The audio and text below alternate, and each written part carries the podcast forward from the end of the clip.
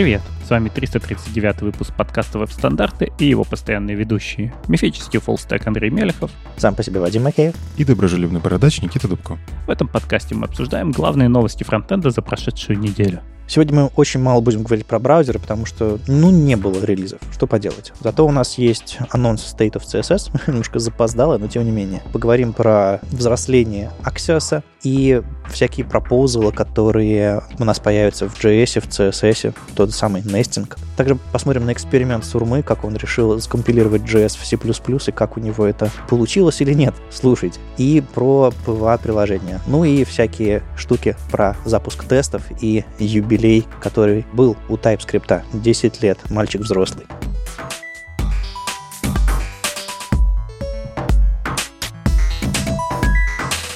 Ну и по классике. Начнем с каких-нибудь браузеров. Каких-нибудь, я так сейчас назвал Safari Technology Preview.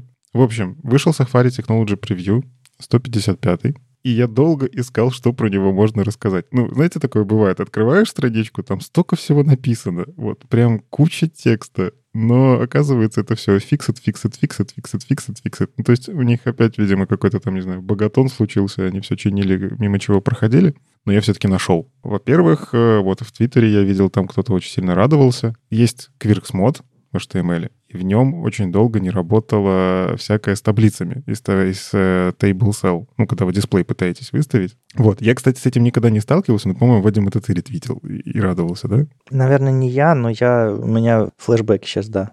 Ну, в общем, этот Quirks Mode, он случается когда? Когда мы забываем доктайт добавить на странице, и браузер такие, а, вы, наверное, старый сайт, мы вас будем по-старому рендерить. И там, на самом деле, была история, что в Гека и Блинке это поведение, вот с, с отрезанным доктайпом в старом Quirks моде у таблиц было такое. И Safari типа с 16 года неожиданно такая, ой, кстати, Блинк это все дропнул, нам ну, тоже нужно дропнуть. И вот они для совместимости со старыми сайтами починили работу там флоутов, дисплей разных, разных табличных э, частей в Safari тоже. Ну, то есть, видимо, на каком-то сайте вылезла несовместимость. Примерно такая история. Ну, просто вот в дебаг тулзах все еще его можно принудительно включить иногда. Есть э, возможности. И я вот, я помню, что я всего один раз открывал сайт, ничего не поменялось. Такой, ну, наверное, не, не полезная для меня вещь. Что еще? Я помню, мы обсуждали Shadow Realms. Классная штука. Она вот прям крутая. Они ее выключили. Они просто занесли ее под флаг. А, судя по всему, они просто тестируют эту всю историю, и чтобы не ломать всю остальную сборку, они действительно занесли ее под флаг Use Shadow Realm. А, так что если, в принципе, вам надо с ней поиграться, то вы можете это сделать, но, тем не менее, они по умолчанию ее сейчас выключили. Причем я там посмотрел по комитам, связанных с Shadow Realm, там разработка прям идет вовсю, и лезет куча разных файлов, поэтому, видимо, действительно, они там боятся сломать что-то еще, что будет реализиться рядышком. Также они работают на Temporal, Temporale, как сказала бы Оля. Ну, ну вот, в общем, э, тут действительно я, я каждый раз радуюсь. В каждом Technology превью они что-то делают с этой api и кажется, они будут одними из тех, кто вот прям первыми, а, это прям полноценный релиз, включат, и можно будет пользоваться, хотя остальные браузеры тоже над этим работают, но Safari прям очень активно. А, но это тоже штука пока доступна только за флагом Use Temporal. Тем не менее, они потихоньку реализуют эту огромную спецификацию, и я вот все жду, жду, жду. Еще появилась такая штука, как репортинг API. Точнее, она была у них даже раньше, но теперь они ее включили. Вынесли из-под флагов и так далее. Ну, то есть в Technology Preview оно просто начинает работать. Это такая пишка, она скорее ну, для какой-то аналитики, причем такая аналитика браузерная в какой-то мере. Это способ э, более удобно работать э, с JSON-форматом, не со строчками и так далее. Ну, в общем, если вы действительно собираете там какие-то метрики по той же производительности сайта, что, кстати, советую делать, а, этот API сделает вашу жизнь чуть-чуть проще, но проблема в том, что он пока что в Safari включен по умолчанию Technology Preview, а в остальных браузерах, ну, в общем, в MDN написано, что это экспериментальная технология. Но, опять же, никто не мешает вам проверить, есть ли такая фича и как Progressive Enhancement, все дела. Ну, а так, на самом деле, я вот из интересного еще только нашел, если вы вдруг э, когда-то использовали редиректы на урлы, которые начинаются с data, две точки, или about, две точки, они теперь перестанут работать. Судя по всему, это какая-нибудь история, когда фейковая, не знаю, ссылка, куда вы кликаете, она потом редиректит в что-то как будто бы нормальное, но при этом собрав данные перед этим. Вполне себе нормально, мне кажется. Редирект на дейта, ну, это действительно странная история, должна быть прямая ссылка. Ну, вот, в общем, они ее по умолчанию выключили. Так что если вы зачем-то для каких-то, не знаю, я даже не знаю, для чего вы это использовали, оно у вас перестанет работать, Technology Preview. А, мне кажется, надо посмотреть, у Firefox стопудово тоже такое есть. Ну, это уже есть давно в Chrome защита, так что я не думаю, что кто-то где-то это использовал в рабочих целях. Ну, значит, просто сделали как, как у всех, и это хорошо. Вот. А так, на самом деле, у них просто очень много фиксов. А, они э, проходили мимо э, всевозможных политик безопасности активно, и, собственно, там CSP, COAEP и так далее, CORS. Вот они там, видимо, когда репортинг API трогали, а, решили кучу всего починить, потому что репортинг API в том числе позволит вам и CORS вот это все а, отправлять, данные про это все. Ну, короче, прошли мимо, сразу кучу всего починили, и мне, кстати, кажется, это правильно. Ну, то есть такой фокусированная разработка, на каких-то вещах. Вот. Явно проходили мимо таблиц, потому что несколько фиксов связаны с таблицами, помимо кверксмота. Классно. Жалко, что новых фичей никаких прям ярких нету, но не каждый же раз от них этого ждать. Зачем тебе новые баги, старые еще не все починили? Я хочу. Я специально для этого Technology Preview поставил, чтобы ломалось интересней. Ну, я так понимаю, здесь же скоро у нас релиз OS Ventura, и вот к релизу будут сейчас максимально все чинить, чтобы вышло красиво.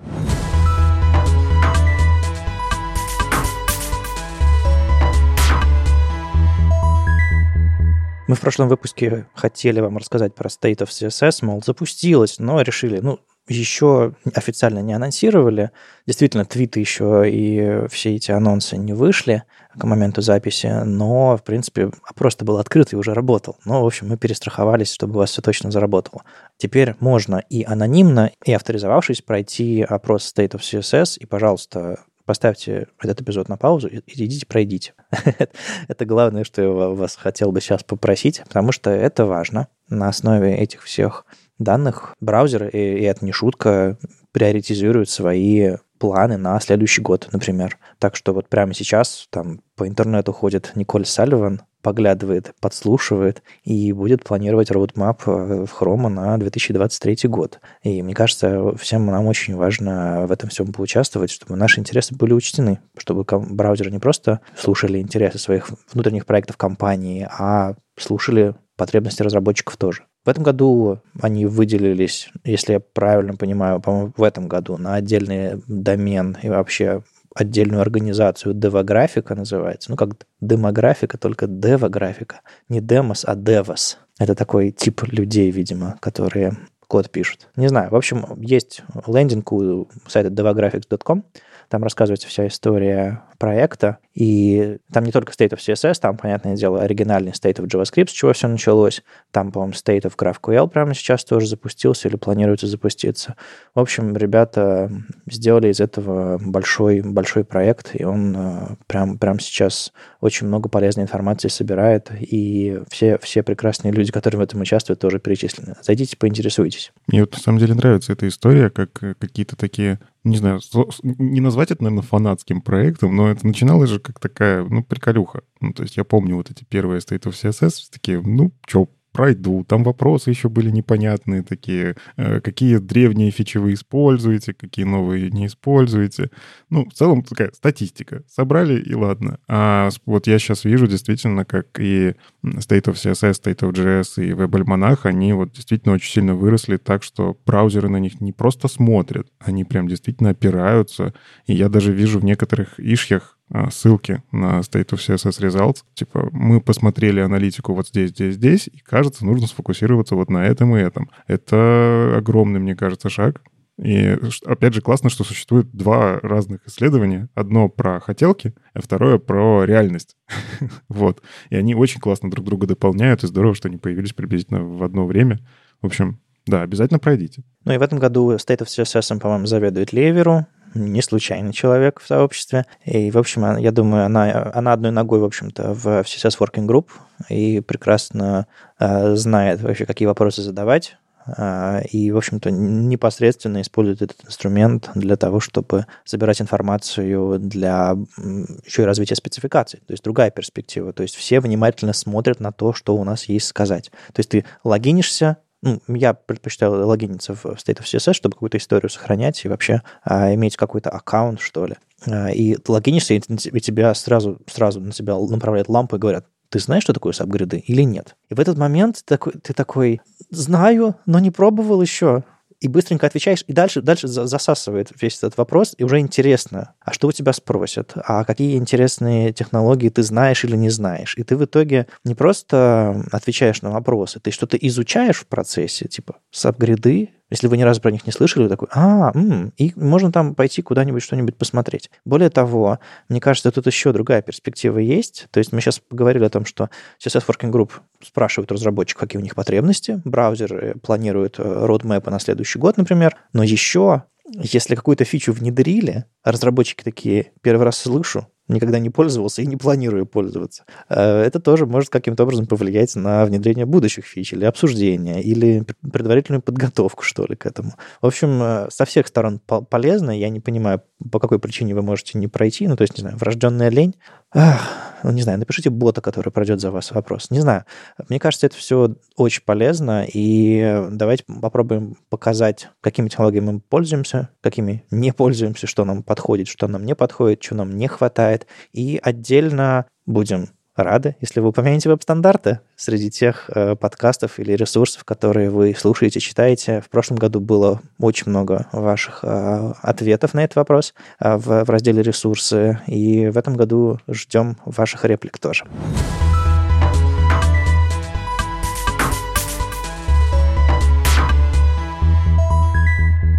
Ну и коротенькая отсылка к предыдущему выпуску. Я буквально, знаешь, вот озвучил хотелку такую в воздух. Мы обсуждали, что появилось э, больше возможностей для форматирования всякого для интернационализации.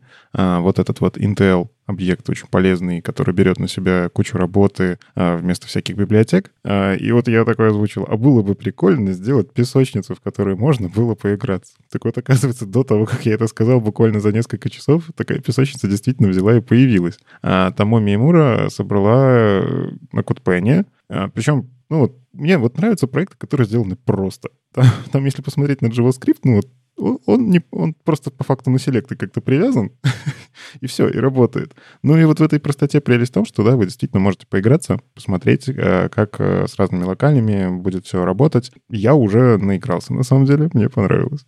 О, Никита, а ты же тоже есть в том чатике, где недавно обсуждали про точки, запятые, что непонятно все-таки, что является десятичной частью, и программисты хотят, чтобы она была через запятую, а обычные люди через точку. Не просто есть, а меня зачем-то даже в этот чатик призвали. Как авторитеты, видимо. Проблема-то есть.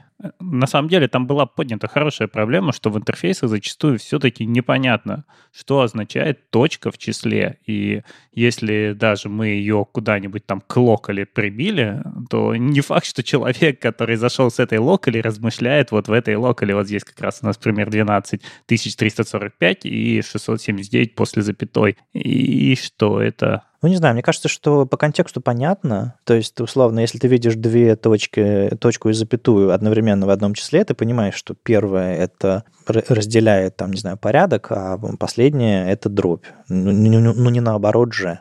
В общем, на самом деле в чатике очень правильную проблему подняли, а, на которую вот у меня ответа нет. Там много было аргументов за, против и так далее, но конвертер валют ты находишься, допустим, в какой-то стране, у тебя стоит локаль, там, не знаю, если по геолокации там Берлин он тебе определил, да, ну вот если там по локали английская, ну то есть он тебе запятые uh-huh. точки будет ставить в соответствии с английской локалью.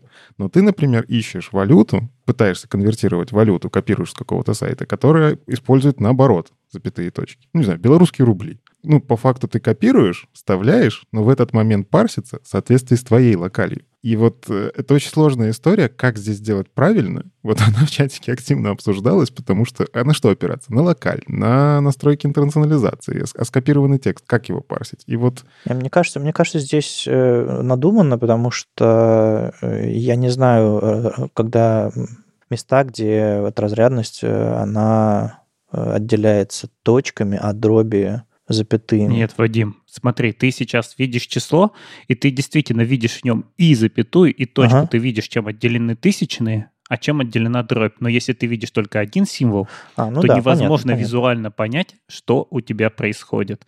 И вот это проблема вот этого решения. Если бы там был пробел, например, для отбивания тысячных всегда, для всех локалей, то проблемы бы не было.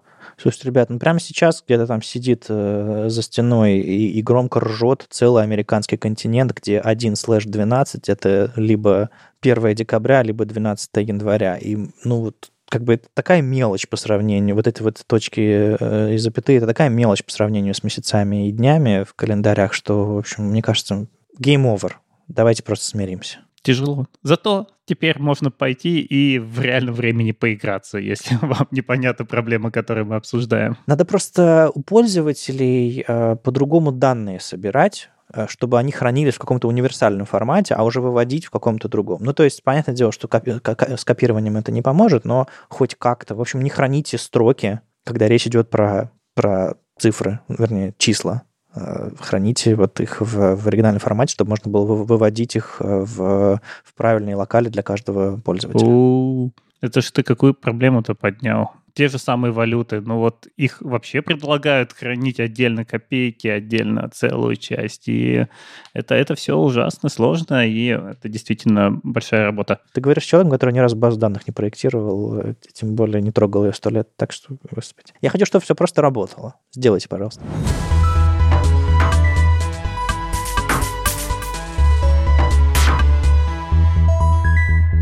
И еще из новостей короткой строкой вышла версия 1.0 Axios. Но у меня неоднозначное отношение к этой. Я даже не знаю, как это назвать. Это сейчас целый фреймворк, который позволяет нам забирать данные откуда-то с сервера. Ну, вот я просто не знаю, как это назвать, потому что это гораздо больше, чем просто э, какой-нибудь фетч. Там у тебя есть и возможность куда-нибудь подлезть запросы, как-то изменить эти данные, и имитации всего подряд, и целая экосистема вокруг этого. И все это весьма жирненько. Конечно, здорово, что он дорос до версии 1.0. По-моему, в 2016 году появилась версия там какая-то 0.10.0. И вот теперь у нас есть единичка. Говорят, уже что-то у кого-то там сломалось, кто пытался мигрировать, но в целом он стал взрослым решением, и я его все еще не понимаю. А кому он нужен? Я понимаю, когда, не знаю, фетч плохо поддерживался, э, XML4 request, не знаю, чего-то, чего-то не умел, например. Или наоборот, все начали пользоваться фетчем, а он не умеет чего-то, что умел XHR. И кто-то такой, а, к черту, все, буду Axios пользоваться. Или как? В какой момент он вообще появился и почему стал популярен, до сих пор жив? Но он появился в тот момент, как раз когда фетч еще не везде поддерживался. Ага. И мы хотели какое-то универсальное решение. Плюс фетч может не все. Ты через фетч не сможешь, например, указать процент загрузки. Здесь тебе нужен XML HTTP request. И вот на основе этого все это было построено. То есть, если я правильно помню, он до сих пор под капотом фетч не использует. Все это построено поверх XML HTTP request. Ну, в общем, это такой jQuery для запросов, да? Ну, у него есть один большой плюс, связанный с сервер-сайт рендерингом. И, ну, типа, это библиотека, которая хорошо работает одинаково и в ноде, и в браузере. А, то есть ты используешь одну и ту же библиотеку и там, и там. И в целом для каких-то решений, когда тебе нужно было поддерживать фетч в браузере, а он там не везде поддерживался, но в это тоже была с этим беда. как бы тоже нужно было использовать один и тот же механизм. А, и Axios стал вот в этом месте очень популярен. Я помню, что многие его рекомендовали мне, по крайней мере, ровно по этой причине. Окей, ну, значит, все еще нужен. А он, я всегда на все библиотеки такого рода смотрю и думаю, окей, а когда вас задеприкейтят, потому что браузеры и, не знаю, нода это уже умеют?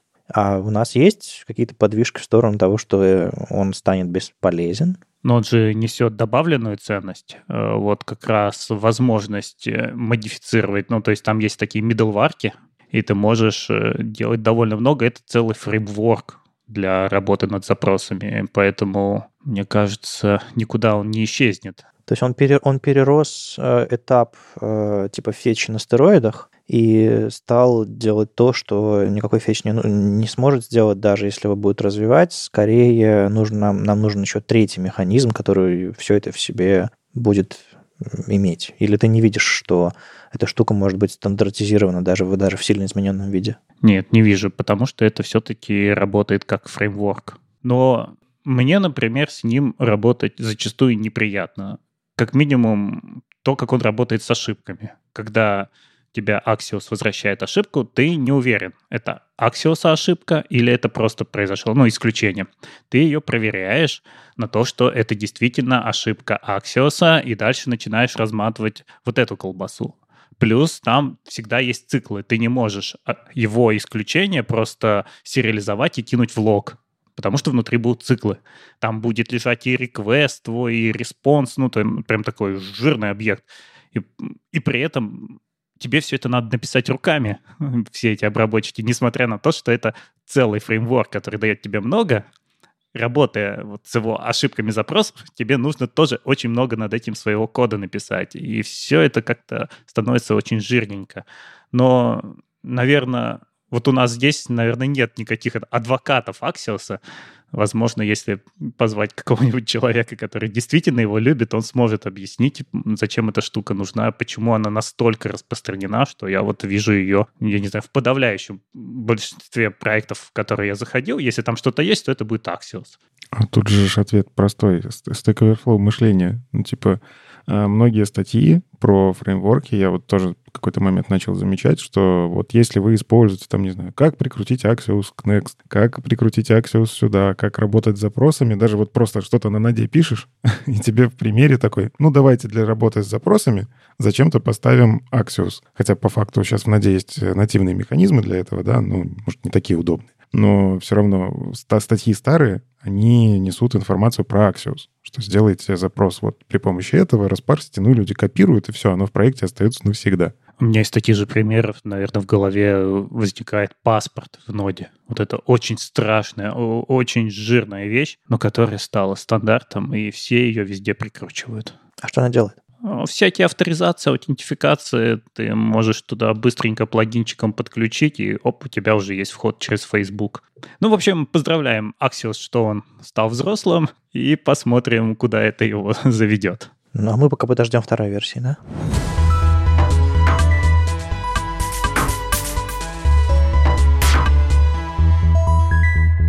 Интересное предложение появилось в HTML Working Group. Не знаю, можно ее так назвать. Я, я все время путаюсь, кто, как они там называются. В ВГ это называется, в ВГ. В ВГ, но это же глобально. Ну ладно, короче. Вот. ВГ. В общем, на гитхабе есть, э, если что, если вы еще не знаете про это, спецификации и предложения к этим спецификациям. То есть вы, в принципе, можете следить за тем, как вот VG работает, прямо на гитхабе, подписываться на всякое. И вот э, а, сделала очень интересную, открыла очень интересную issue. Скорее всего, вы когда-нибудь эмодзи использовали. Как минимум вы их видели. Может, сами не вставляли, но вы их как минимум видели. И это достаточно популярная штука, но в вебе до сих пор нет э, способа как-то показать эмодзи-пикер. В целом, я очень часто от друзей слышу вопрос, а как на маке вообще открыть нативный эмодзи-пикер быстро? Так вот, Ctrl-Command пробел, если что, по умолчанию. На Windows Command точка. Э, да, Windows я просто не, не пользовался. Ну, короче, есть шорткаты, которые позволяют вам это сделать быстро, вот, и многие про них не знают. И я видел людей, которые заходят на сайт Эмодипедия, там копируют эмодзи и вставляют. Ну, в общем, в принципе, не, самый удобный нативный механизм. Нужно помнить шорткат, и там через, по-моему, если редактировать, есть меню, иногда можно там вызвать эту эмодзи. Ну, это я для VS Code, например. Короче, в браузере такой возможности нормальной тоже нет. То есть, если вы хотите показать эмодзи пикер, ну, например, Color Picker есть, и он есть достаточно давно, он нативный, может быть, не очень удобный там на маке кому-то да, кому-то нет, но он нативный, давно показывается. Там для спецсимволов тоже, опять же, эмодзи пикер, он же не только про эмодзи, он еще про спецсимволы, иногда хочется их вставить, и тоже приходится мучиться. Так вот, э, Лия Веро открыла для начала все-таки ишью, связанную с эмодзи, но там как бы в том числе есть обсуждение, что а может это сделать кастомную историю. А суть в том, что она предлагает добавить в JavaScript, то есть это будет не HTML пока что по ее предложению, там типа атрибутом каким-то или еще что-нибудь, не отдельный input, а это будет JavaScript, который условно там вы вызываете метод show emoji picker. Вот. И она еще предлагает такая show character пикер. Это вот тоже есть нативная ios вот эта история. Ну, на Android тоже есть. Короче, когда вы создаете свои аватары, э, красивые, стилизованные в стиле той операционной системы, которой вы пользуетесь, вот, э, можно этот пикер открывать. В общем, кажется, интересное обсуждение. Пока что оно достаточно свежее, э, и там не так много комментариев, но они уже обсуждали. То есть, точнее, они собираются обсуждать на заседании В3C. То есть, кажется, зацепила сердечко эта тема. И в целом можно чего-то такого ждать. Мне кажется, это классно, потому что у нас есть большая проблема в вебе с тем, что все... э, Короче, все пытаются делать свой кастомный эмодзи-пикер. А проблема в том, что эмодзи — это же не просто картинки. Это на самом деле, по сути, это как картинки над шрифтом, а над UTF. В UTF есть огромное количество спецсимволов, которые в том числе выглядят графически. Они там состоят из двух, трех э, кодов, их можно склеивать. Там, на самом деле, у эмоджи тоже есть крутая спецификация, как с ними комбинированно работать. А, Но проблема в том, что нативных эмодзи очень много, и когда ты хочешь скопировать текст, например, который, там, не знаю, в заметках вел у себя, и хочешь там, не знаю, затвитить, Твиттер далеко не все может сконвертировать, и у вас все такое, да. Вот. И они используют свои собственные картинки, свой собственный пикер с кастомными рисуночками, и которые причем по-разному отображаются в разных местах. Ну, в общем, проблем много, а кажется, можно решить хотя бы вот этим пикером. Более того, системный пикер умеет показывать э, эмоджи, которые ты пользовался э, недавно. Там есть, э, ну, то есть история. Если ты пользуешься, не знаю, 10 всегда, он тебе покажет эту вот штуку, по крайней мере, на macOS. Плюс можно в избранное добавлять. То есть э, это э, удобный системный механизм, который и- и имеет историю, настройки и, все такое. А то, что тебе показывает э, софт или, или на- в приложении что-то кастомное, это, это- это совсем другое. Ну, то есть это еще и будет удобнее для пользователей. Но это, кажется, две разные проблемы. То, что какие-то приложения используют не UTF-ные эмодзи, Ну, да. и проблема пикера, потому что проблема пикера — это то, что мы должны признать, у нас есть теперь прецедент, что на мобильных устройствах отличается не только экран там или тач, не тач, а вот даже клавиатура. Физическая клавиатура у нас не имеет эмодзи, но те, кто пользуется клавиатурой на телефонах, уже давно привыкли, что у них там есть 2-3 раскладки и еще раскладка эмодзи, с которой они их вставляют. И они вот это не могут этот опыт сейчас перенести на десктоп. Ну, вообще у нас уже есть же такие методы, шоу-пикер на, на полях ввода, на инпутах, которые, собственно, показывают там либо файловый диалог, либо цвет, либо календарь, по-моему, у календаря, по-моему, отдельный метод, по-моему, show calendar picker или еще что-то такое. То есть это тоже недавно все начало появляться. И вот на этой волне очень логично выглядит показать еще и emoji пикер. Мне кажется, Лия все правильно делает. Ну, тут сложно спорить. Даже если ты не используешь эмодзи, нужно признать, что там 90%, наверное, людей их используют. И, конечно, такие штуки нужны. Даже я начал пользоваться. А я э, двоеточие, скобочка, и нормально. А он может у тебя автоматически преобразоваться в эмодзи, если захочешь.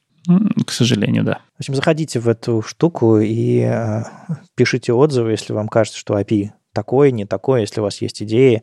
Э, самый кайф э, этих всех открытых репозиториев со спеками, что в них можно участвовать. Не упустите этот момент, если действительно у вас есть какой-то опыт внедрения этого или какие-то другие взгляды на то, как это должно работать.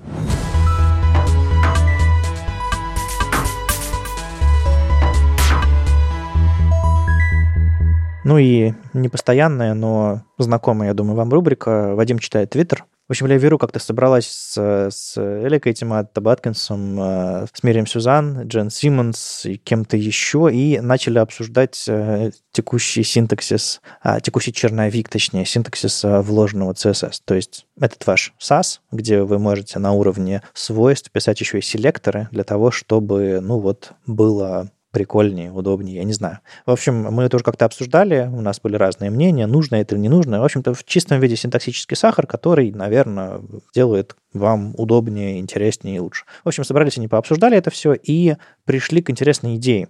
И тут Тап Аткинс написал отдельный тред на эту тему, что, кажется, они начали обсуждать и потихонечку убедили уже working, CSS Working Group в том, что это все хорошо. В общем, какая идея была, какая проблема главная вообще с этим CSS-неттингом, что он так долго не внедряется, напомним, что браузер вообще должен понять, вернее, ну, CSS-парсер должен понять, что у вас после свойства неожиданно случился селектор. Такого никогда не было, и, соответственно, нужно дать, чтобы вообще сохранилась какая-то совместимость со старыми браузерами, чтобы веб не сломался, чтобы новые браузеры все это делали правильно и быстро. Нужно сделать какой-то сигнал браузеру, что, окей, в этом месте у нас начинается селектор, а не свойство. И изначальная идея была такая, она тоже достаточно была, мне кажется, адекватная, что если вдруг там есть а, директива nest, то есть буквально собачка nest, Это ключевое слово, которое говорит, что дальше пойдет вложенность, типа дальше пойдет селектор.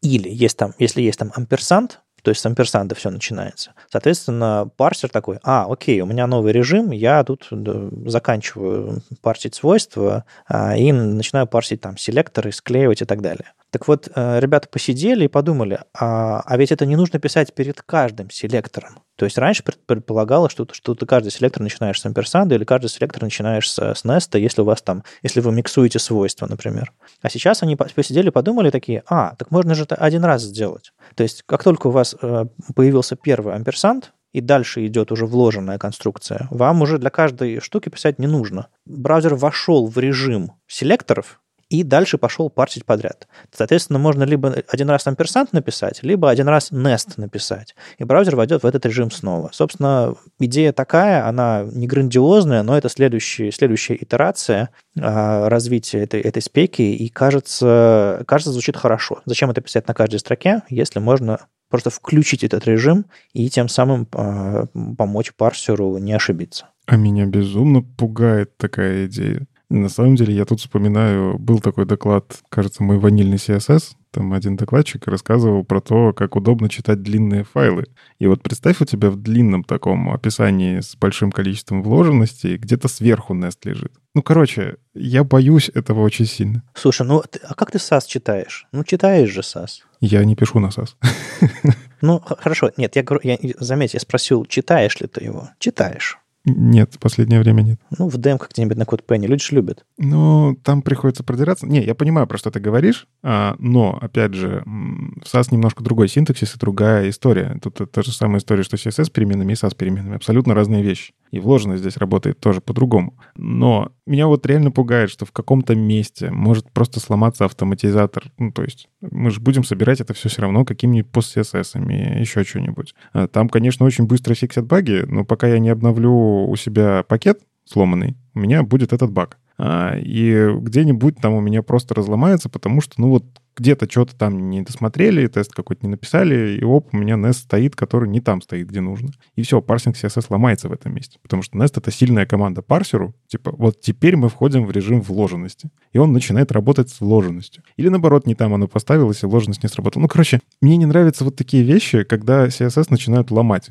Мне синтаксис CSS всегда был очень простым. То есть, э, если есть собачка, это какой-то блок. В этом, внутри этого блока есть какие-то правила. А если бы здесь была собачка Nest и фигурные скобочки, я бы согласился. Ну, типа, внутри ты описываешь, что конкретно происходит. Если ты пишешь, вот я там видел предложение, просто собачка Nest и точка с запятой, у меня в этот момент такой, в смысле, так а что она делает? Что она оборачивает? Как, с чем оно работает? Короче, хорошо, что они это обсуждают, и хорошо, что я, я там видел аргументы такие же, как у меня.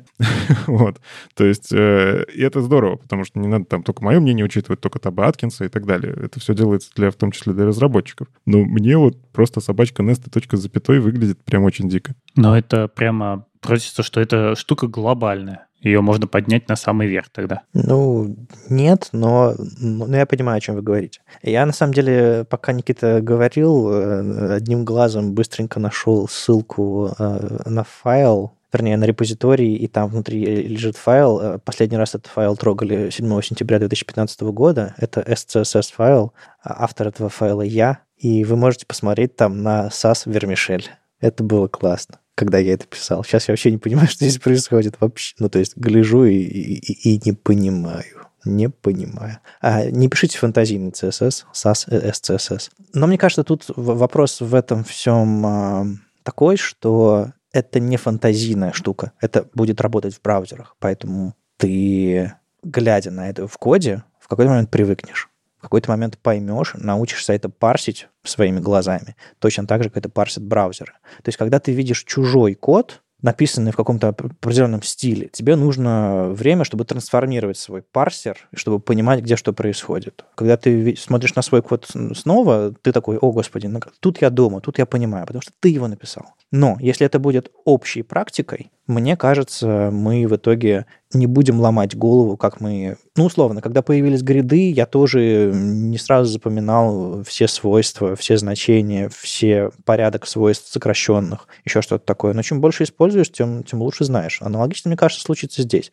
Но одновременно важно найти тот синтаксис, который с самого начала для всех новичков будет ломать голову меньше. В этом я с тобой согласен. А я бы даже сказал, мне хочется, чтобы они нашли синтаксис, который будет комфортен старичкам, потому что старички CSS переучивать не будут. Нам, нам и так тяжело, да, уже боли в спине, а тут еще CSS новый. Вот если, опять же, вернуться к синтаксису, а, когда у тебя есть блок, внутри которого что-то меняется, это уже привычная парсинг у нас в голове. То есть я приблизительно понимаю, вижу фигурную скобочку, внутри блок. Если я вижу какую-то глобальную инструкцию как импорт, ну, я ее и рассматриваю как импорт. Почему она работает вот так и посреди файла. Ну, короче, это скорее я, опять же, придираюсь к этому синтаксису.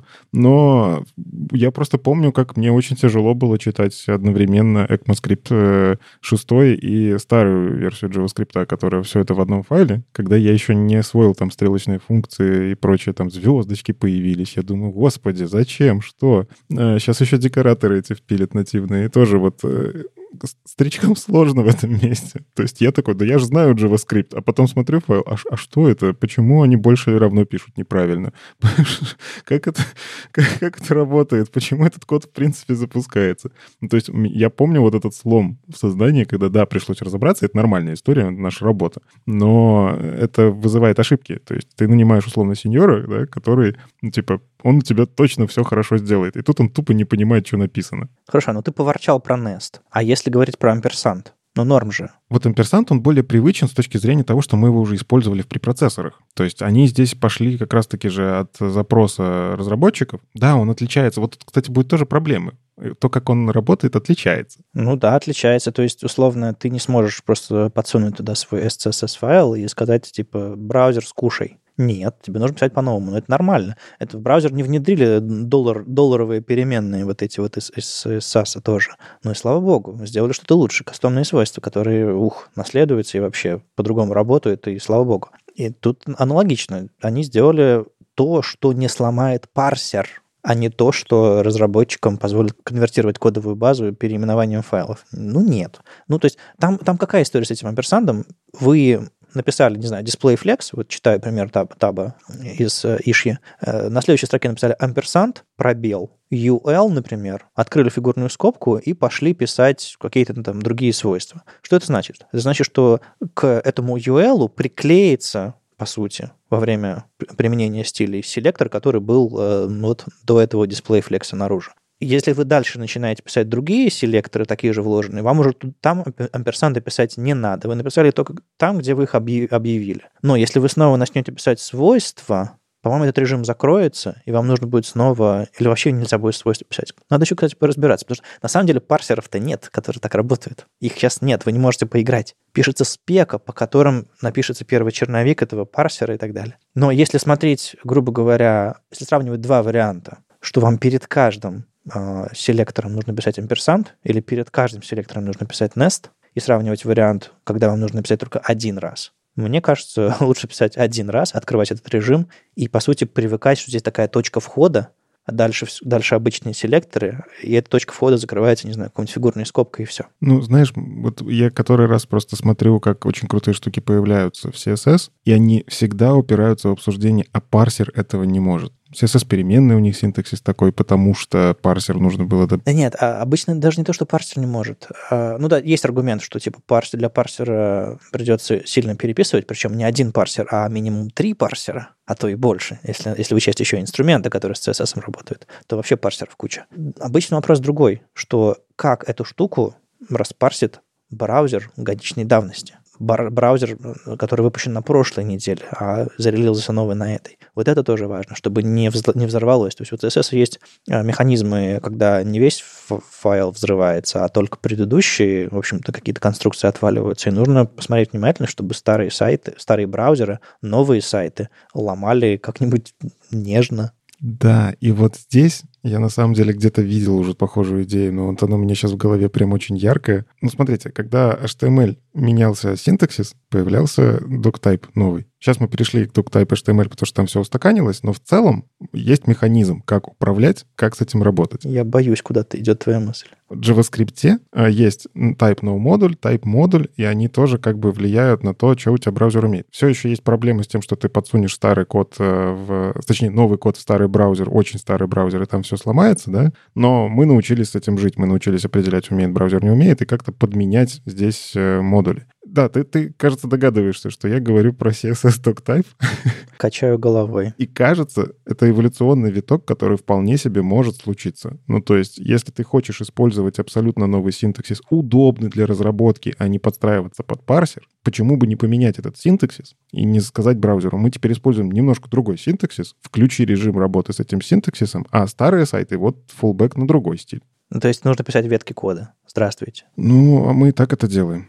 И, и, и, и нужно иметь два разных парсера. Старый и новый парсер в браузерах. Браузеры с одним парсером еле справляются. Фичи годами заводят. Это тебе нужно, чтобы было два парсера. Come on, Никита, ты, ты жил в эпоху, когда у нас doctype switching был. Ты жил в эпоху, когда у нас были префиксы, которые просто это был как горящая помойка. До сих пор они нас догоняют. И ты хочешь внедрить еще один механизм? Ты, ты, ты забыл, а я, кстати, хочу, я хочу, чтобы это было автоматизировано. Ну, то есть, смотри, мы уже давно не подставляем JavaScript-код сами. Ну, типа, у нас есть куча инструментов, которые там по, не знаю, по браузер-листу тебе соберут статистику, поймут, э, типа, как, какой бандл тебе собрать. У тебя есть два бандла, современный, несовременный. И браузер, кстати, здесь по-умному делает. Он качает только то, что ему нужно. Аналогично по перформансу мы можем собрать инструмент, который тебе весь CSS с нестингами и кучу всего попытается там преобразовать в что-то расширенное с большим количеством лишних байт, а есть у тебя новый, свежий, который работает более эффективно. Кстати, парсер написать можно при желании. Я видел такие обсуждения, что ну, упираются часто в изначальную архитектуру парсера. Там можно сделать эффективней, но исторически уже нельзя чтобы как раз-таки работали старые сайты. И вот тут же будто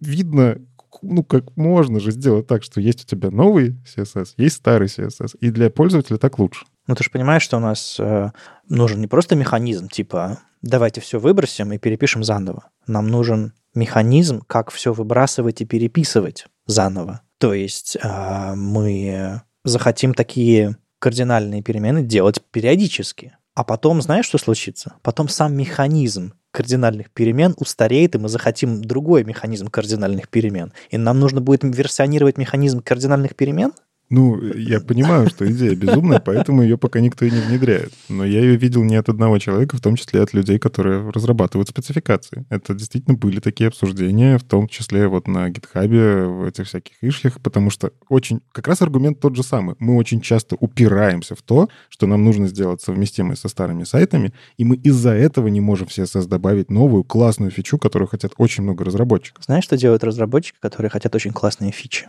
Берут библиотеку CSS JS, ну и пишут себе классные фичи и пользуются ими. А в браузере работает то, что браузер должен стабильно работать, а, быть обратно совместимым, работать прям вот супер надежно, быстро и стабильно. И глядя на эту фичу со вложенностью в CSS, на мой взгляд, она противоречит этому принципу. Она нужна чисто синтаксически, она ничего, никаких, никаких фич, по сути, в браузер не добавляет, в отличие от кастомных свойств, например, каких-нибудь или там гридов или типа того. Я скептически смотрю на эту фичу. То есть это не, не знаю, не каскадные слои какие-нибудь, которые вот прям позволяют тебе дать доступ в механизмы браузеров, там копнуть глубоко. Нет, ты просто пишешь селекторы не на отдельной строке, а внутри, рядом со свойствами. Это очень сомнительная фигня. Но если ее уж реализовывать, то реализовывать так, как реализуются все остальные вещи внутри браузера. Стабильно, надежно, обратно совместимо. Все остальное, ребята, тысячи, тысячи библиотек, фреймворков, синтаксисов для вашего CSS. Ну что, двигаемся дальше. Мы только разогрелись. Ты что? Это мы один твит обсудили, ты прикинь?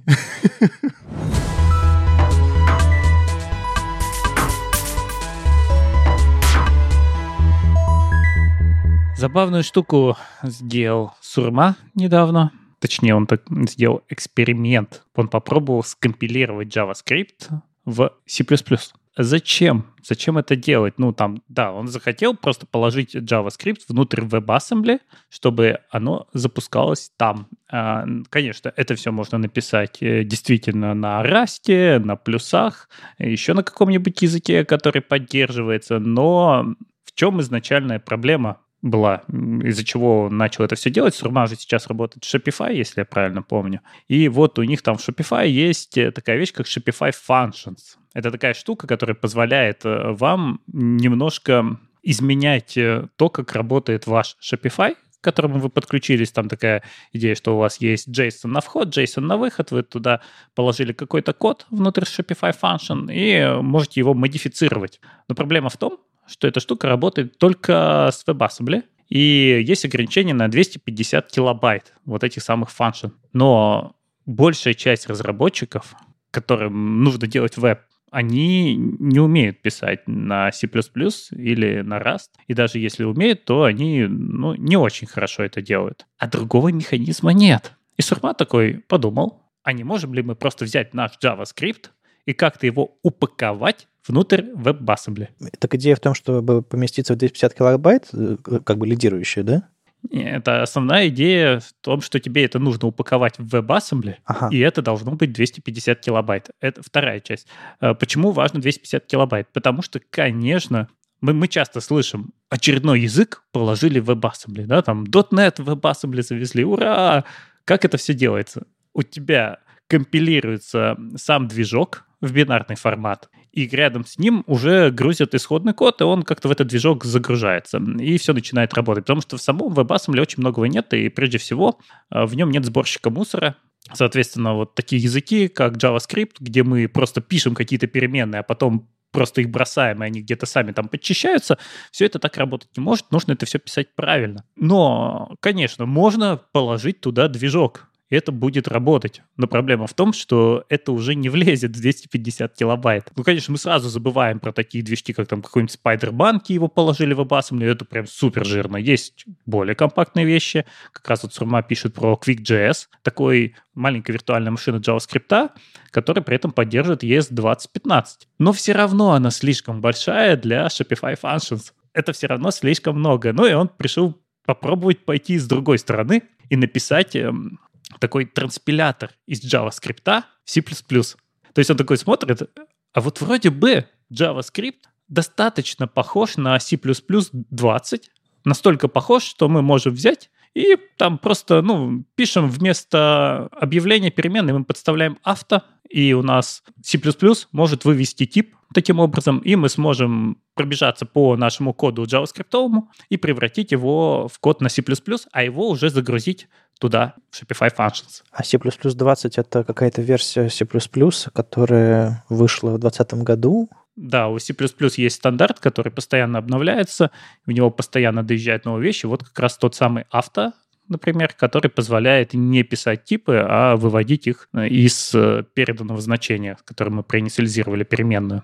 Да, кстати, он, он действительно был релизнут э, в сентябре-декабре 2020 года, типа того. Ну, то есть, а как и ECMAScript, у них, видимо, снапшоты какие-то выходят. Да-да-да, C++ именно так и живет, что у них там постоянно новая версия, привязанная к году, и он продолжает развиваться. Вот такой язык, которому сколько лет, а он бодренько так развивается по прямо определенному стандарту. Я думаю, что наоборот, в JavaScript смотрели на этот пример, когда переходили к режиму ECMAScript конкретного года. Ну, а дальше здесь вот прямо самая интересная часть статьи, где Сурма описывает, с чем ему пришлось столкнуться, как он там обходил это, что у нас действительно, у нас есть переменные, которые лежат по значению, есть э, там те, что лежат по ссылке. Есть массивы, которые он решил не завозить как объекты, а писать как массивы. Там миллион разных проблем. Прежде всего, это, конечно, вывод типов и то, что нельзя переназначать. Вот, то есть мы в JavaScript можем объявить переменную э, как строковую, а чуть позже положить в нее цифру. Все это невозможно в C++, все ему это пришлось обойти. В итоге у него даже что-то получилось, но то, что получилось, это получился такой код, который весь насыщен ивчиками, и где миллион раз проверяется просто, какой к нам пришел тип, и что получилось на выходе. Что у нас за выражение сработало, и что получилось на выходе. Ну, потому что действительно мы можем там сложить строку с числом, и она заработает. В плюсах так нельзя. Все это он обходил, обходил, обходил, и в итоге получилось такое тупиковое, нежизнеспособное решение, которое, к сожалению, да, он сказал, это было очень весело, но, конечно, так жить нельзя. А, можно посмотреть что-то похожее на assembly script, возможно, и вот это разрешить, где мы все-таки как-то фиксируем типы. И э, тогда будет все проще. Но вот напрямую JavaScript таким образом перегонять э, внутрь C++ не получается.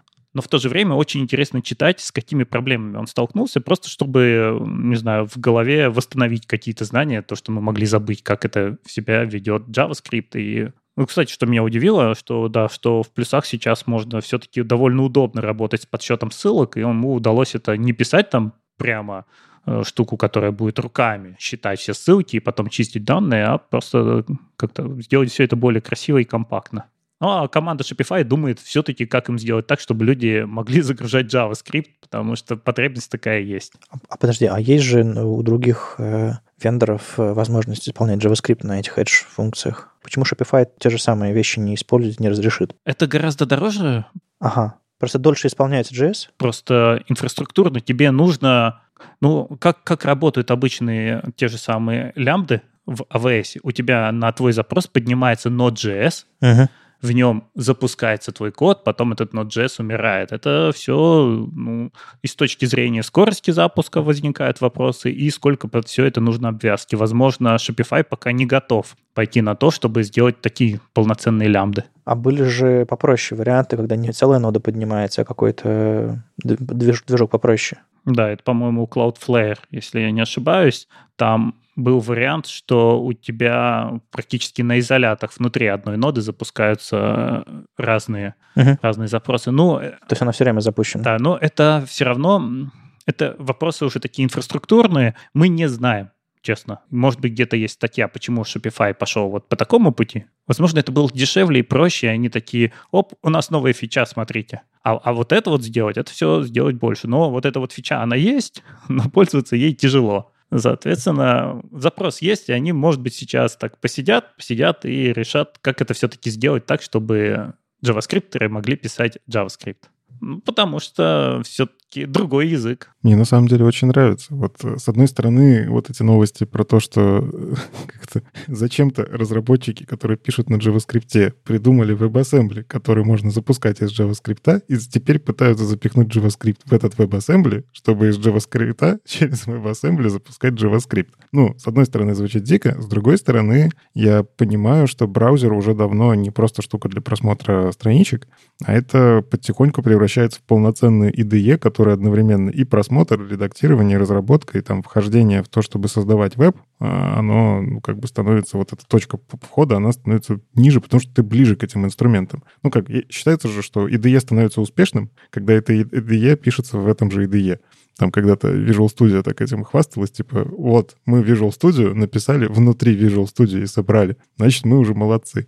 Вот здесь то же самое. Я жду момента, когда можно будет запустить браузер внутри браузера. Это будет, вот мне кажется, когда такая полноценная история, когда все, теперь Chrome — это не просто просмотрщик файлов, а это еще и IDE для этих файлов. Слушай, ну разве не запускали даже Windows внутри WebAssembly? А в нем уже и можно запустить браузер. Ну, тогда все получается. Кажется, все, мы, мы уже всего достигли. Ну, просто 250 килобайт пока не уложится, да.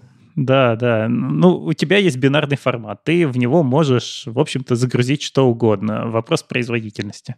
Не, ну просто одно дело, когда это делается ради веселья, здесь все-таки изначально Сурма пытался решить настоящую задачу. Он подумал, что может быть сейчас он так с наскока хоп ее и решит, и вот там тот же самый QuickJS подойдет, он его даже зачистил от ненужного, там повыкидывал, там array buffer, символ, еще что-то он вытянул просто, чтобы его уменьшить. Но все равно не влазит. В 250 килобайт не влазит. Нельзя так написать. Ребята, у нас новая фича, вот наша библиотечка, и с ней вы сможете писать на JavaScript. Вот команда для того, чтобы собрать бинарник и загрузить к нам. Нет, не вышло. Ну, спасибо, Сурма, что попытался. Но это было весело.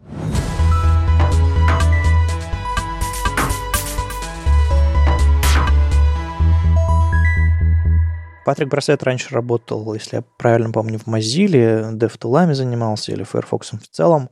И последние годы он работает в Microsoft э, над браузером Edge и конкретно фокусируется на э, PVA и вот этих всех э, делах, связанных с установкой. Мне кажется, это очень важная тенденция внутри а, Microsoft и Windows, иметь возможность добавлять обычные веб-приложения просто прямо из браузера устанавливать их на десктоп и запускать, и, возможно, даже конвертировать для того, чтобы добавлять всякие в в App Store, включая тот, который есть на Windows. Так вот, он написал статью, которая мне понравилась, она довольно нетипичная. Она э, рассказывает про его опыт создания э, приложения, которое называется PVAMP. Если вы помните Winamp, в общем, это он написал свой Winamp только в виде PVA. И в отличие от многих других статей, он не просто берет какую-то одну фичу, смотрите, у нас вот появилось такое, появилось другое, он просто проходит целиком по процессу создания приложения, которое можно установить из браузера, и оно будет работать на десктопе вполне себе полноценно. Понятное дело, что он проходит не по непосредственно коду, который у него есть в этом приложении, он проходит по вещам, которые связаны с интеграцией этого приложения в операционную систему. То есть, как его установить, какие возможности сейчас есть в браузере Edge, чтобы э, поддержать интеграцию в операционную систему. И понятное дело, что это не только Edge, но и Chrome, и вообще все Chromium браузеры, которые у себя эту штуку вдруг не отключили, потому что некоторые браузеры какие-то фичи а, Chrome а, отключают. Самое интересное, что он здесь рассказывает, наверное, это, понятное дело, что он настраивает манифест, э, что он а, заливает все окно приложения цветом этого приложения, что он даже делает так, чтобы э, была доступна вся площадь приложения для... вся площадь окна для его приложения, и кнопочки закрытия были только где-то там сверху оверлеем. Это много всего, об этом много говорили достаточно. Гораздо интереснее, наверное, то, как он делает интеграцию в операционную систему на уровне а, обработчиков файлов. То есть, например, он взял и в манифест зашил обработку всех аудиофайлов, которые потенциально могут быть в операционной системе и которые он хотел бы обрабатывать в своем приложении. И когда приложение устанавливается с таким манифестом, в операционной системе Windows появляется интеграция, то есть можно правой кнопкой мыши по файлу кликнуть и открыть, не знаю, какой-нибудь WAV, MP3 или даже FLAC файл, в, в этом плеере, и он прокинется и обработается внутри э, сервис-воркера. Есть функция, которая просто обрабатывает этот поток входящих файлов, и он э, открывается внутри плеера, и вы можете его проиграть. То есть непосредственно э, интеграция. Более того, даже не нужно кликать правой кнопкой, можно кликнуть два раза, и, собственно, этот файл будет ассоциирован с плеером, ну, то есть то, что мы привыкли, к чему мы привыкли с десктопными приложениями. Это очень удобно.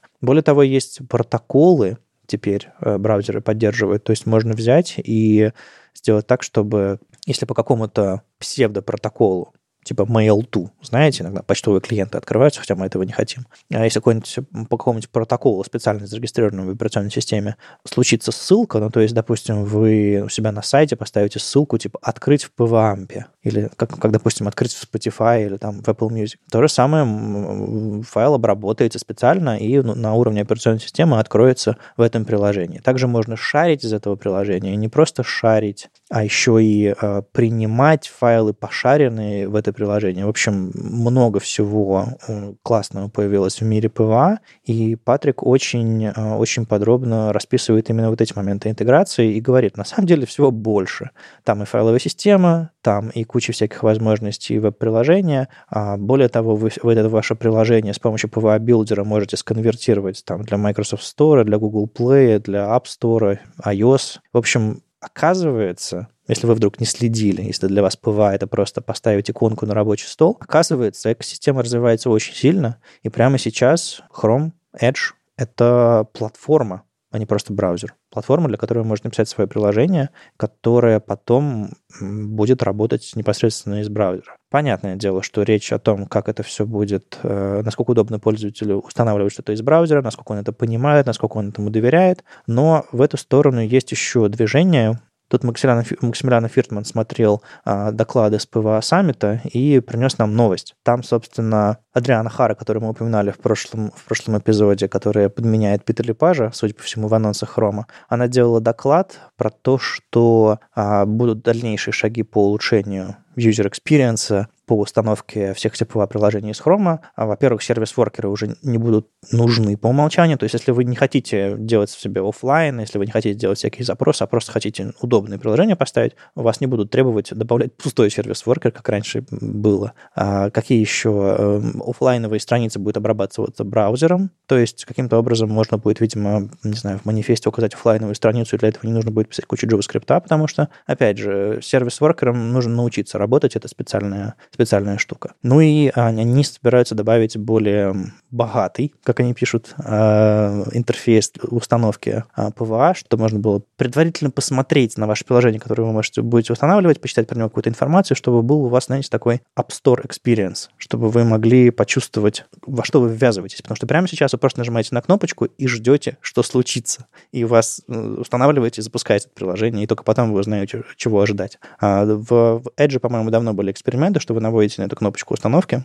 там появляются скриншоты, описания, то есть, по сути, вы получаете такую вот карточку приложения, как в App Store. В общем, История развивается, мы давненько ее не обсуждали, а, а там, оказывается, все настолько серьезно, что можно, в общем-то, делать очень вполне себе серьезные приложения. И как сам Патрик в самом начале говорит, он никогда не занимался прям всерьез настоящей разработкой, ох уж эти комплексы у веб-разработчиков. А, он не писал на C++ или на чем-нибудь еще, но прямо сейчас у него есть все возможности, чтобы запустить полноценное приложение, которое работает, как многие серьезные приложения, и даже местами лучше. Вадим, Вадим, я тебя сразу просто поправлю, что когда он говорит «настоящее», он ее берет в кавычки, и ставит сносочку, что, ребята, я вот постоянно вижу, что люди говорят, что это не настоящее, то, что вы делаете в вебе, а то, что на десктопе, оно настоящее. И, конечно, он с иронией использует это слово. Ну, понятно. Тут э, все-таки мы можем долго спорить, что такое настоящее приложение, что такое не настоящее приложение, но в конечном итоге Патрик в самом начале выделяет какие-то критерии успешности, возможность установить отдельные, отдельные окна, э, всегда работают даже в офлайне, локальные файлы обрабатываются, интеграция и так далее. И, в принципе, чем дальше мы этот список развиваем, тем больше мы понимаем, что большинство из этого списка уже поддерживается, и дальше будет больше. Мне вообще очень статья эта понравилась. Она не просто перечень возможностей, это в том числе такое, знаешь, немножко заявление, потому что это укол в сторону Firefox, укол в сторону Safari. Эти приложения не будут там работать, а, они там сломаются полностью, ну, типа, потому что там куча этих API нет. И при этом это вот иногда появляются такие статьи, которые собирают опыт предыдущих статей, да, условно. На веб постоянно про эти api э, пишут. Томас Штайнер постоянно пишет э, в Твиттере про то, что появилось. Я вот тоже недавно просто делал доклад про фугу API и собирал все, что есть, все, что в будущем, все, что в ближайшем будущем, что там обсуждается. И как бы для меня... Ссылочку добавим. И вот на самом деле проблема в том, что для меня в этой статье не было ничего нового, ну, с точки зрения api э, потому что мы это в подкасте обсуждаем, я слежу за этим активно. Мы, мы давненько не обсуждали PWA, кстати. Да. И для многих вещей эти могли пройти мимо. Вот именно то, что он это сделал для PWA, то есть он собрал вот все эти API шки, которые для меня не новые, но он сделал из этого полноценное приложение, работающее, и показал, как это легко делается. Тут, на самом деле, обратите внимание, в коде, ну, как, он не показывал, как они работают с аудио, потому что вот эта штука как раз-таки самая сложная. Я там в код залез, а, там действительно, ну, как бы нужно уметь э, понимать, как работают э, бинарные файлы, уметь их правильно парсить. Самая сложная часть — достать просто эту информацию, метаданные данные. Вот. Вот это он опустил. Но веб, веб аудио API, по-моему, умеет метод, метод доставать или нет? Там есть нюансы для разных форматов по-разному. Вот он слишком много тут форматов регистрирует. Короче, можно посмотреть в коде. Опять же, прелесть в том, что это в open source лежит. Вы можете взять это и у себя даже заиспользовать. Ну, в общем, мне очень нравится, что он действительно показал, вот соединил в такое. Смотрите, мы iTunes сделали. ну, не целиком, тут еще нет магазина встроенного, но мы сделали iTunes, да, вот прямо на нативных технологиях. Safari, вы там как? Эй, Firefox, может, Fugu API все-таки завезете? Я вот вижу вот такие вот посылы, потому что были, было очень много заявлений от Chrome, что мы поддерживаем PWA. Это прям активно, они это в каждом релизе, кажется, вот обращают на это внимание и в видео, и в докладах. Edge, он долгое время такой, ну, мы добавим Store. Но ярких каких-то статей они особо не выпускали. Ну, то есть мы, как бы часть Chromium, это очень яркое заявление от Microsoft, что мы активно поддерживаем PWA, и мы будем внедрять его в операционную систему, которой владеем, и будем внедрять это в сторы и развивать в сторах, которыми мы владеем. То есть уже две компании, которые распространяют приложения и, ну, как у них крупная экосистема связана с операционными системами, вот, они делают яркое заявление, что за PWA будущее. Вот. И мне вот это вот понравилось скорее в этой статье. Она, мне кажется, очень сильно сейчас повлияет на то, как будут идти обсуждения в других браузерных компаниях. Я бы тут не с тобой не согласился. Мне кажется, что Microsoft очень давно эти сигналы подает. Она, в общем, э, переписывает все свои э, офисные приложения там на, на веб-технологиях. Они давно уже интегрируются в, этот Windows Market э, со всеми PWA-приложениями. Они, собственно, и сами разрабатывают этот PWA Builder уже много лет. Они очень много всяких специфических PWA-фич запиливают, те, которые мы в Chrome неожиданно видим, появляются, или разные эксперименты. Это делает Microsoft. То есть это, а, скажем так, это не официальный какой-то блог Microsoft. Патрик, в общем-то, у себя в блоге написал эту штуку. И это не какое-то прям заявление, которое, не знаю, потрясло э, кабинеты, не знаю, технических директоров всех компаний мира. Нет, э, это в других местах происходит обычно, в официальных блогах Microsoft и на всяких конференциях типа Microsoft Build и так далее. Они об этом давно говорят. Но Здесь, в отличие от блогов Microsoft, которые я когда открываю, у меня зубная боль сразу. Это пост от разработчика к разработчикам. Он по-человечески просто и очень убедительно об этом пишет. И вот мне кажется, он целится немножко в другую аудиторию, чтобы разработчики поверили, что эта штука на самом деле. А уж там, как Firefox и Safari, на это отреагируют, ну, просто по количеству цифр, сколько веб-приложений появляется, какая статистика у этого всего, сколько в вопросах мы упоминаем PWA как важное и нужное. Поэтому, мне кажется, главное, что могут сделать разработчики сейчас, взять и сделать из вашего сайта PWA не просто так, а именно как приложение полноценное. То есть мало на ваш, не знаю, сайтик с новостями добавить ссылку установить. Но нужно поработать над этим. И Патрик показывает, как над этим можно поработать. Ну, то есть, условно, много сайтов новостных тех же самых, у которых есть нативное приложение, не хотят вкладываться в PWA, и даже когда вы, не знаю, иконку устанавливаете просто себе на рабочий стол, они даже это, это не обрабатывают. Можно же сделать шаги. Можно, если вы в эту идею верите, если вам она нравится. А уж делайте себе отдельное нативное приложение сколько угодно, но вложитесь еще в то, чтобы вашим сайтом можно было пользоваться отдельно. И есть куча возможностей для этого, и это одно из очень классных руководств, которое подскажет, куда двигаться.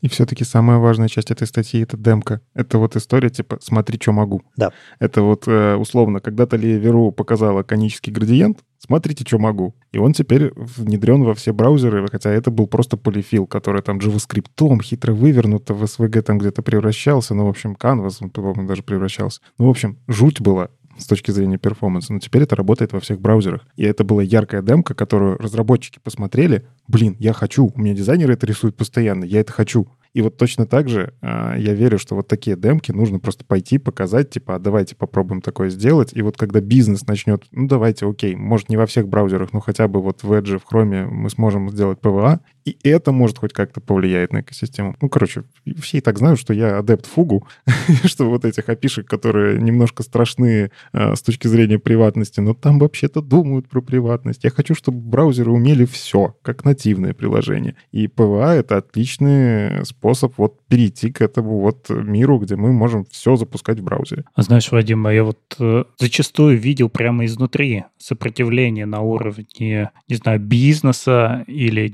дизайнеров, где просто говорят, нет, мы не будем делать, у нас есть нативное приложение, у нас есть мощная там команда, там мобильная, они сейчас как ух навалятся и все сделают хорошо. Поэтому нет, нам этого ничего не надо. И, к сожалению, почему-то это не переламывается. Хотя, казалось бы, говоришь, ну так просто давайте вот это вот еще нарисуем вот в узком дизайне. И если что, мы даже это можем запаковать и выложить как настоящее приложение. Нет, у нас mobile first, у нас приложение, мы за него, вот мы в него вложились, мы кучу денег потратили на этих разработчиков, мы будем продолжать делать наше приложение. Ну, просто бывают ситуации, когда приложение кикают из стора. Если ваши пользователи не могут на вашем сайте получить тот же самый experience, как в вашем мобильном приложении, вы просто, ну, не знаю, кладете яйца в одну корзину. Проблема же даже не в том, что их кикают. Они просто не успевают мобильщиков. Ну, берем мобильные приложения, их намного меньше.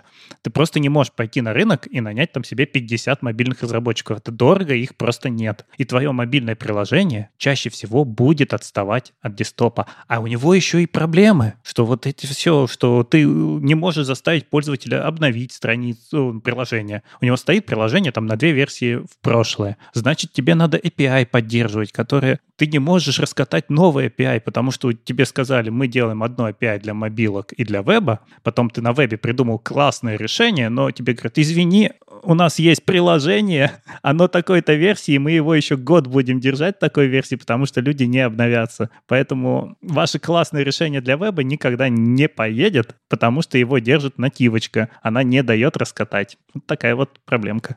Мне кажется, какая-то какая группа мазохистов сидит на, на нативных платформах э, и такие, ребята, у нас все классно, а зубы скрипят. А, не знаю, может быть, они то же самое говорят э, про, про, про, про вебщиков в своих нативных подкастах, э, что у нас там, не знаю, JavaScript плохой, а CSS вообще не понять. Возможно, но вот если говорить про дистрибуцию, если говорить про, про скорость распространения фич, мне кажется, тут у веба конкурентов особо нет, и почему бы этим не воспользоваться. В общем, э, возвращаясь к вопросу про то, что у вашего сервиса, сайта, приложения, чего, как вы это называете, может быть множество каналов распространения, и один из них — это PWA. Вложитесь в это. Это не так сложно, а, но, опять же, не забывайте, что это должен быть полноценный experience приложения, а не просто сайт, у которого оторвали адресную строку. Вот ты сейчас очень когда говоришь, мазохисты сидят на нативных приложениях, не мазохисты, у них все есть. Им хорошо там, потому что у них есть доступ ко всему, что есть в операционной системе изначально, потому что там, не знаю, если мы говорим про iOS, есть целая платформа, как тестировать всякое iOS совместимое, где у тебя из браузера никогда доступа туда не будет.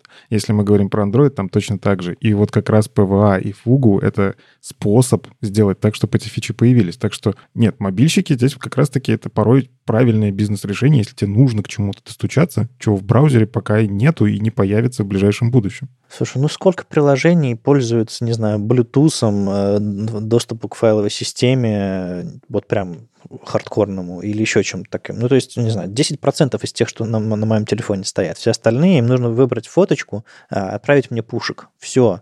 А еще аналитику прятать тяжело в вебе. А-а-а. В общем, Статья фантастическая. Если вам нужны были аргументы, поищите э, в этой статье. Если вам нужны были аргументы для людей, которые принимают решения, если вдруг это не вы, покажите им демки, покажите статью, и может быть что-то изменится. Но в любом случае нам почаще нужно возвращаться к этой теме. Не просто новая фича появилась, а искать хорошие примеры. Потому что классно, что можно, не знаю, обработчик какой-нибудь файлов добавить в ваше PWA, но если все это совместить вместе, выглядит совсем, совсем хорошо и гораздо более убедительно. Будем продолжать.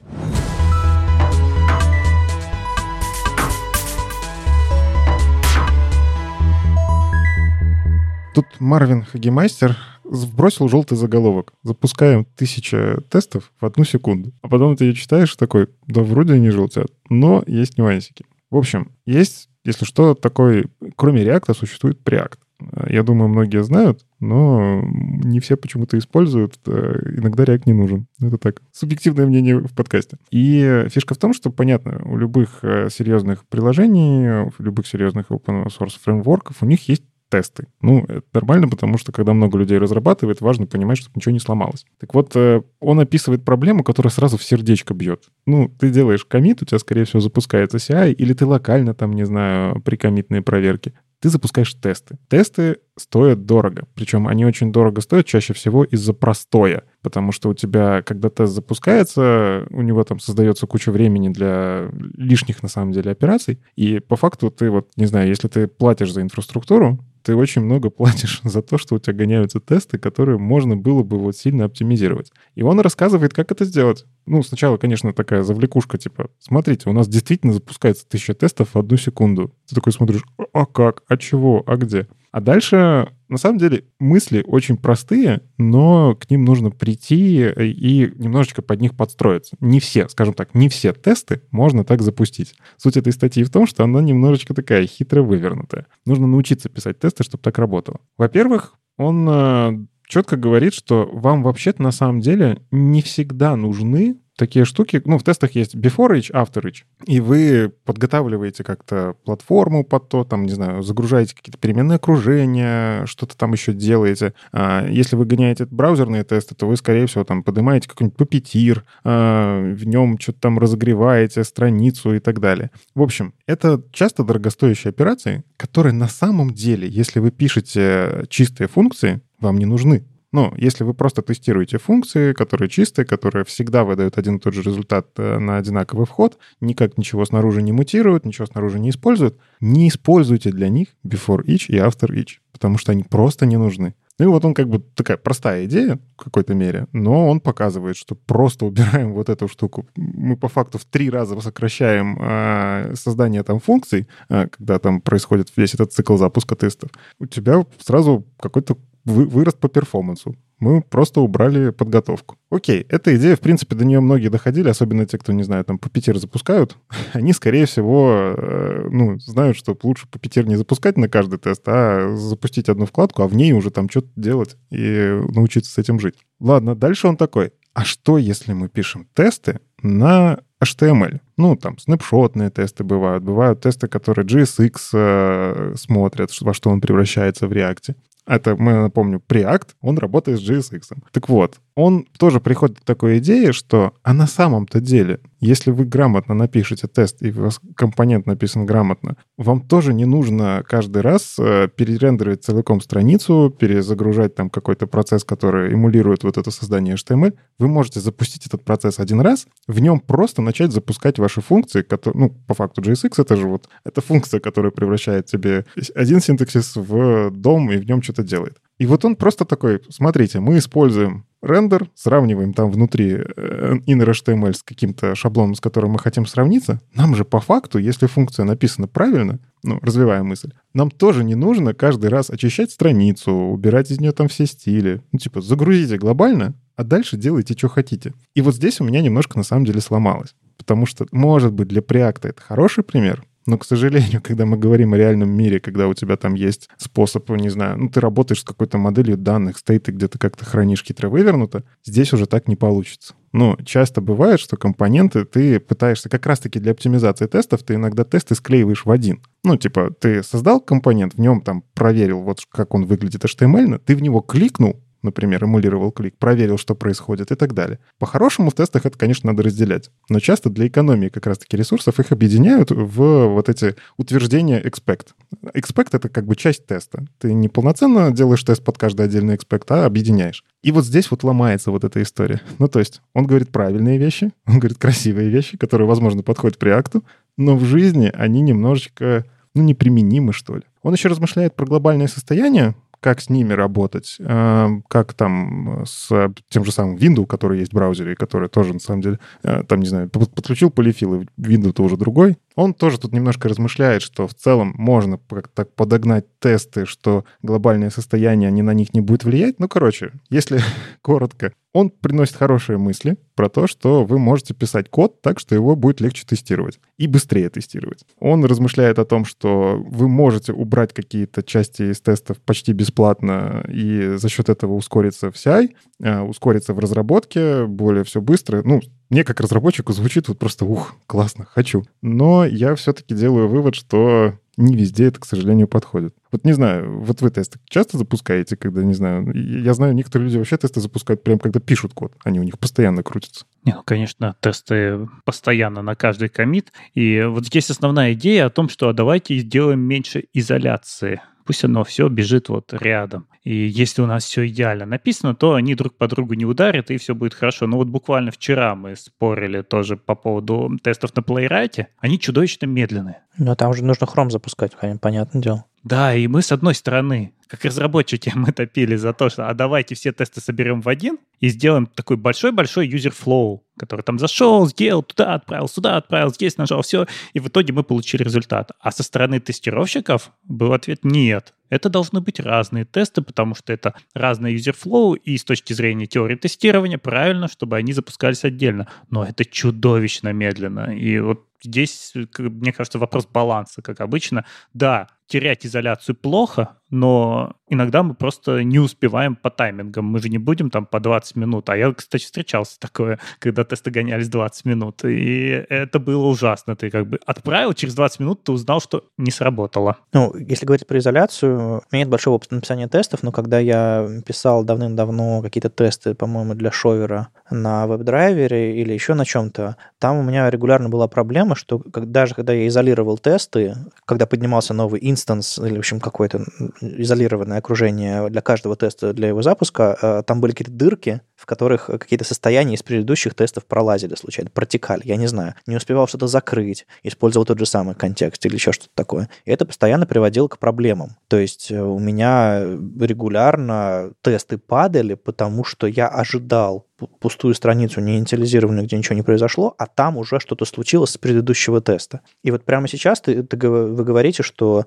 э, было бы классно иметь э, общий контекст для всех тестов, э, забить на изоляцию, чтобы все ускорить. Но когда ты пишешь тест, ты не ожидаешь, что у тебя уже до тебя запустилась куча тестов, которые что-то поменяли. И ты, ты пишешь его и получаешь какую-то ерунду. Более того, а, если сегодня твой тест работает, а кто-то написал другой тест, который до твоего что-то изменил, твой тест перестанет работать. А, хотя, не знаю, может быть, не, знаю, подсовывать тест до твоего нехорошо, и нужно подсовывать только после, но какой-то user flow тогда. В общем, а, нет, мне кажется, отказываться от изоляции нужно только в каких-то очень таких конкретных flow. То есть вот у вас есть момент, не знаю, добавления чего-то там в корзину, вы его изолировали там много тестов запускается, но они про одно и то же. Люб... Другие тесты нужно, конечно, в отдельном месте запускать. Просто нужно не забывать, что тесты бывают абсолютно разные. Проблема в том, что здесь нужно понять, они предлагают хороший подход на самом деле. То есть я, например, если буду говорить, не знаю, про какую-нибудь дизайн-систему, которая должна просто, вот я использую какой-то компонентик, и он просто должен работать, он должен работать предсказуемо,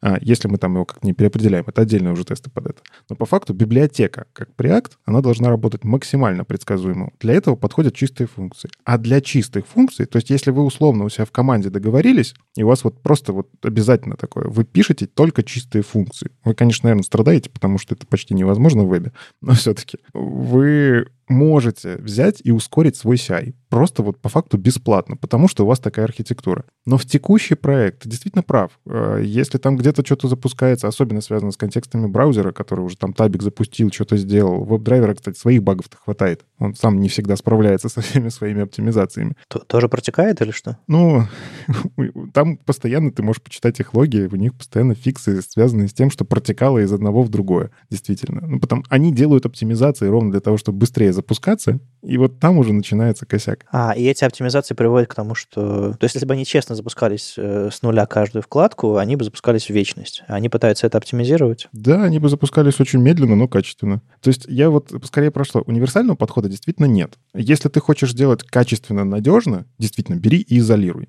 максимально. Но ну, спроси у инфраструктуры, есть ли у вас столько ресурсов.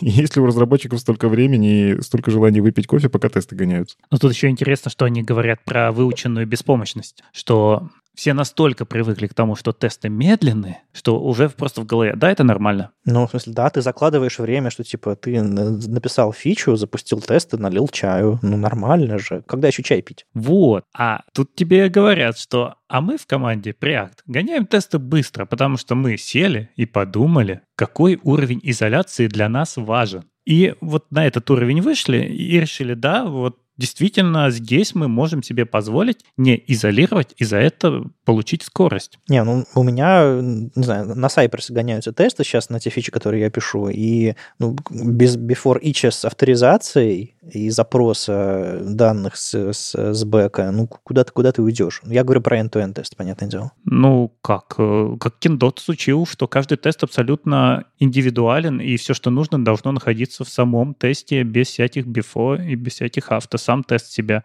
То есть ты на before ты только базу данных очищаешь, там, например, чтобы точно ничего не пролезло, и все.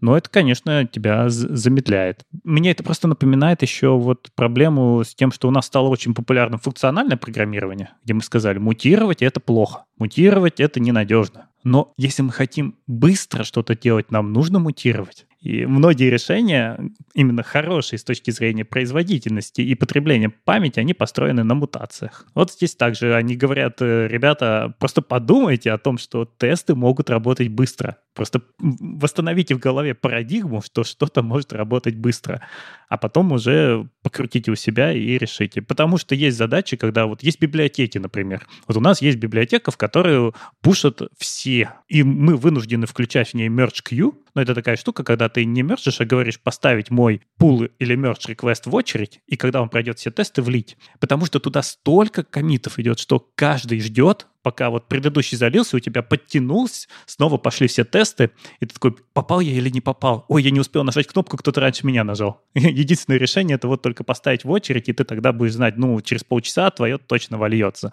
А кто последний? Да-да-да, не занимайте. На сегодня уже сказали, больше не будет pull реквестов поэтому за мной попросили не занимать.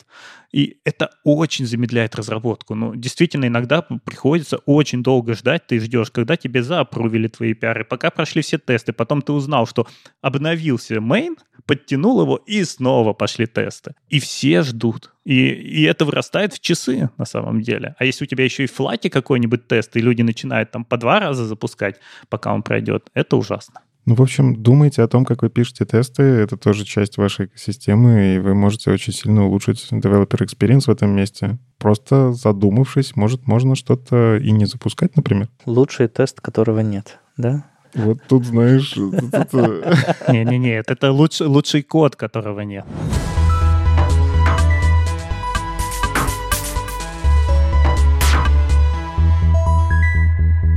Ну и с радостью поздравим наш любимый, может быть, не любимый, я не знаю, вот, кстати, как для вас, я люблю наш любимый TypeScript, мой любимый TypeScript с десятилетием.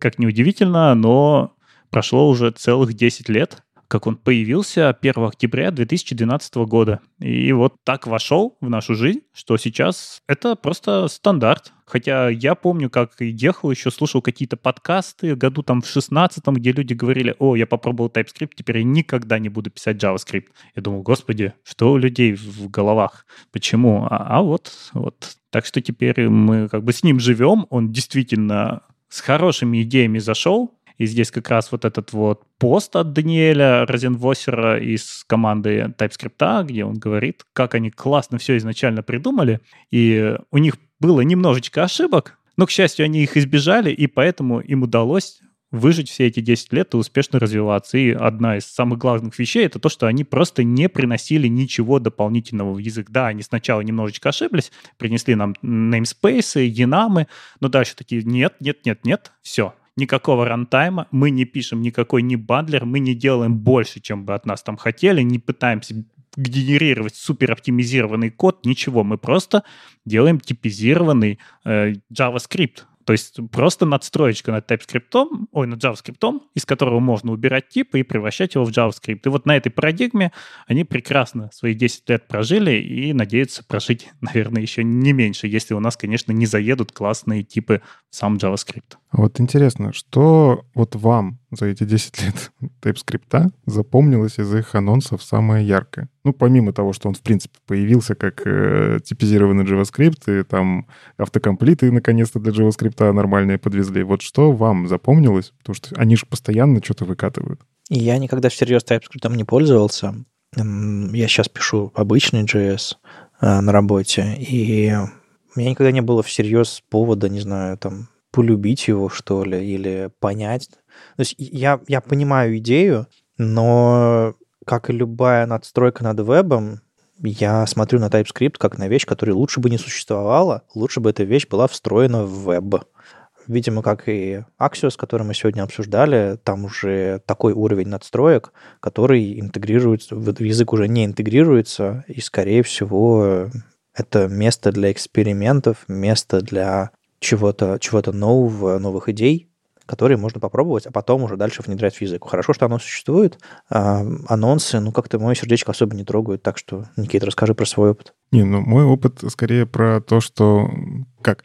Мне очень сильно не хватало возможности из типов что-то получать на лету. Вот. И они в свое время добавили специальные типы, там, когда ты дженерик пишешь хитро вывернутый, можешь... Короче, очень так... Программирование на типах. Вот меня в свое время очень вдохновили демки, где люди доказали, что, в принципе, TypeScript — это тьюринг полный язык, э, где ты можешь при помощи типов реально там чуть ли не программировать, хотя это абсолютно не нужно, неэффективно и непонятно зачем, но в целом ты на этапе компиляции можешь что-то вычислить полноценно, как тьюринг машиной.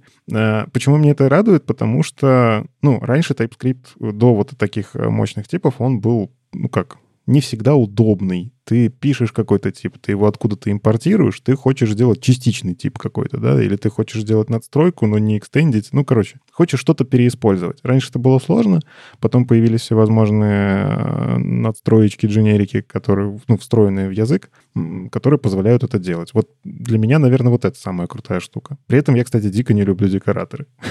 Ну, декоратор это, это экспериментальная штука. Для меня наоборот. Я, я очень не люблю программирование на типах. Я считаю, что это переусложнение и необходимое для того, чтобы мы могли выразить все, что к нам прилетает из JavaScript и превратить это в TypeScript какими-нибудь дефинишенами, но не люблю. Для меня больше всегда радовали вещи такие, как когда они, например, взяли и сказали «ошибка теперь unknown, не any». И мы стали обрабатывать ошибку.